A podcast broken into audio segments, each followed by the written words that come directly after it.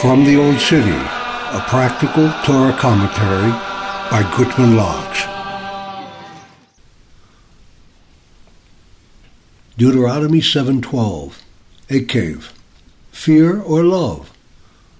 In this week's portion of the Torah, Moshe speaks of the reward that comes from Torah observance.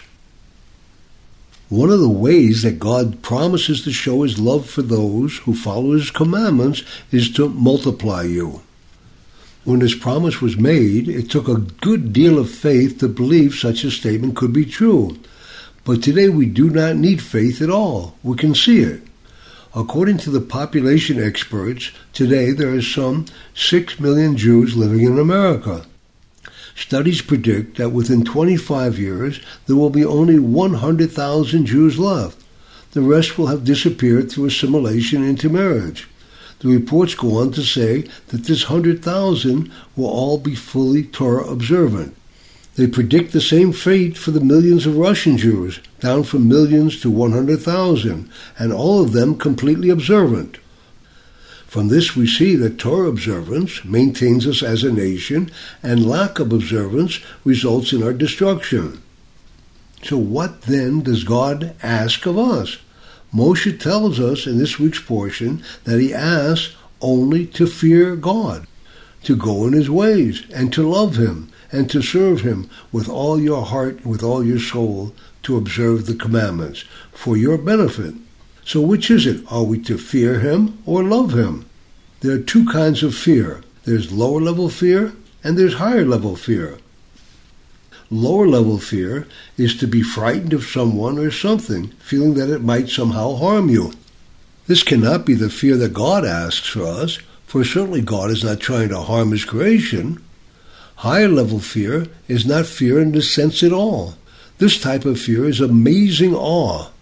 By contemplating the vastness of the universe and just how small we are within it, one can begin to understand the type of fear the Torah is talking about. There are also two levels or kinds of love. The lower level of love is like a man's love for a woman or for any physical object. The child loves the ice cream. Higher level love is without expecting or wanting anything in return. This is a love that has the soul pouring out, reaching, trying to merge into the object of the love, gladly even to the point of expiration. Which is greater, fear or love? Fear and love are like a bird with two wings. If the bird has only one wing, it will not even be able to fly in circles. The Torah says to fear God, to go in his ways. So we see that with fear there will be obedience. But fear without love will become rigid, unmanageable. Every step can become a burden, as only severity is holding you to obedience. Then your fear can slip into lower level fear, which then turns into apprehension that maybe you're not serving correctly. So the Torah also says to love him and to serve him with all your heart and soul to observe the commandments. With love there will be complete devotion to the service. The service will bring joy. But love without fear can wane as the love cools, and then there will be no real motivation to serve. So the Torah tells us the way to succeed is to serve with both love and fear, and that this will be for your benefit.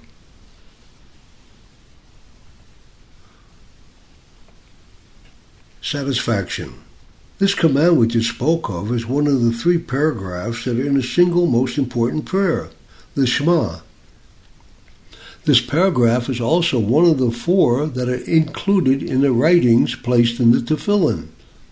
These four sections were chosen because each of them mentions the command to place these words of mine upon your heart and upon your soul. You shall bind them for a sign upon your arm, and let them be as an ornament between your eyes. The Shema promises that if we will hearken to what God commands, both spiritual and physical benefits will come. One of the blessings is we will eat and be satisfied. From here we can understand the nature of overeating. Everyone requires a certain amount of sustenance to survive. A normal person should eat until he is satisfied and reject any more. Actually, the Rambam recommends eating only three quarters of your capacity. But according to this blessing, if a person is spiritually hampered, he will eat and not be satisfied. Since physicality is motivating him, he will try to satisfy himself by eating even more food. Still, he will not be satisfied. This blessing tells us that satisfaction cannot possibly come from the food itself. It says satisfaction will come only when we love Him with all our heart. The result is that by loving the food more than God, the person will become fat and have to carry around those extra pounds of flesh all day long. Yet he will still hunger for food. He is enslaved by his lack of spirituality, and his senses have become his masters. Eat, eat more, they command, but he will never be satisfied. This is one of the forms of Egyptian slavery. Egypt is the physical limitations of being in a body.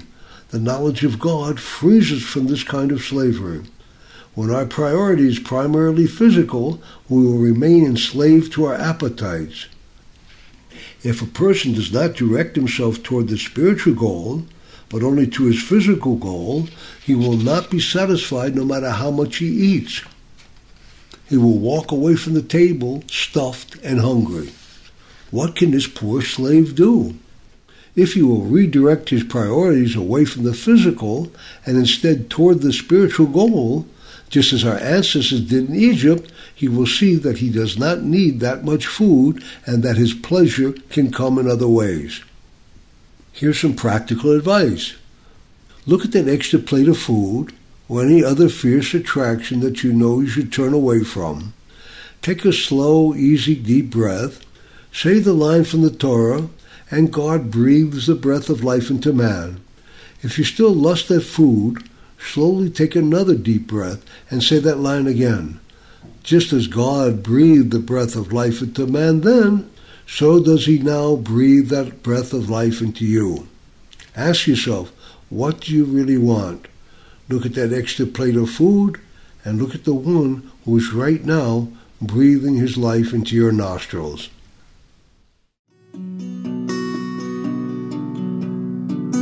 There is one.com.